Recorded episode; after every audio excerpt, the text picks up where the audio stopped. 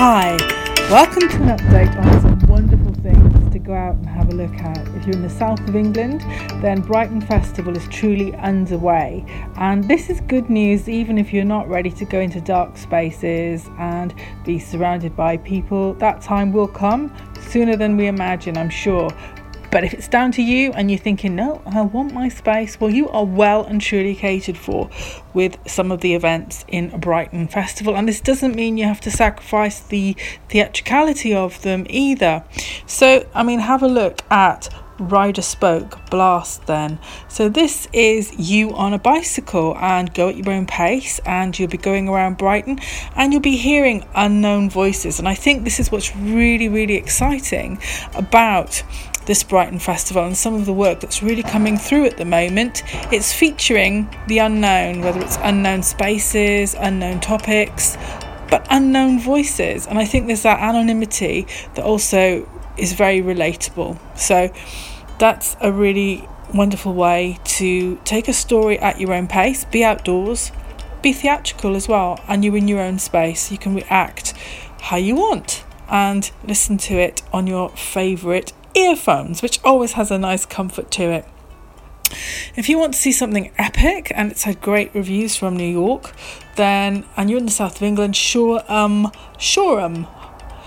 I never know how to say that. Shoreham, Shoreham Harbour, Shoreham Port is it's just about walkable from Brighton. I have done it once, but there are regular buses that go back and forth, and it's kind of like a hidden gem. Shoreham. It's got its own wonderful beach and everything's a lot cheaper there too. So it's a great way of having a, a, sort of budget version Brighton, but not a budget version show. This is Ray Lee Points of Departure, and think epic light installation, um, 3D, and just otherworldly. So if you, I would say, even if you're into sci-fi or you just like big epic new experiences, trying something bold, then Shoreham Port is the place for you. And tickets are all on Brighton Festival website.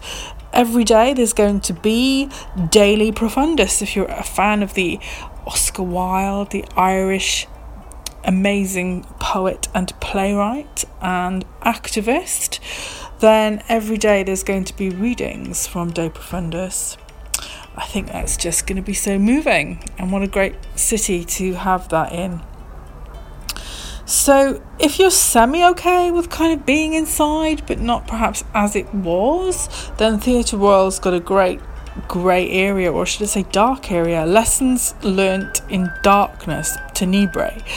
So that's going to be a really interesting way of returning back to the theatre space and hearing something very sort of topical now but also a brand new work. There's some digital installations as part of the festival by Tim Crouch, and there's a very interesting installation in the Brighton Pavilion Gardens.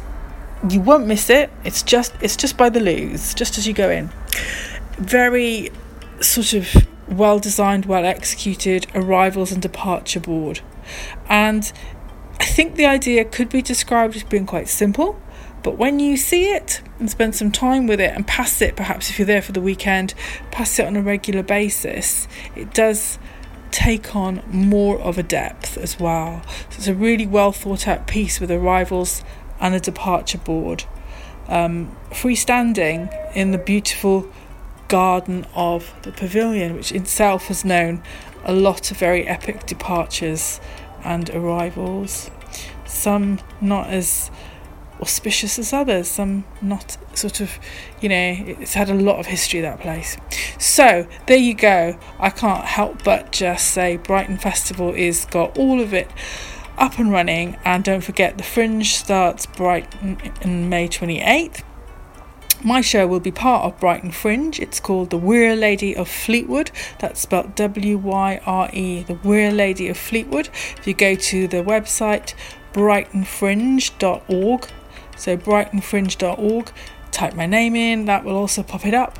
But it's The Wyre Lady of Fleetwood. We're looking at fashion, Fleetwood, and fish. What happens when the fishing industry is decimated? What is left? What do you turn to? Or maybe you go for your ultimate dream but maybe that isn't quite as easy as it seems. And it's the challenges that face you when what you've got to fall back on isn't really being supported much by the government. But it's a family story, and I think that it's warm, and I think that there is something there to enjoy on every level.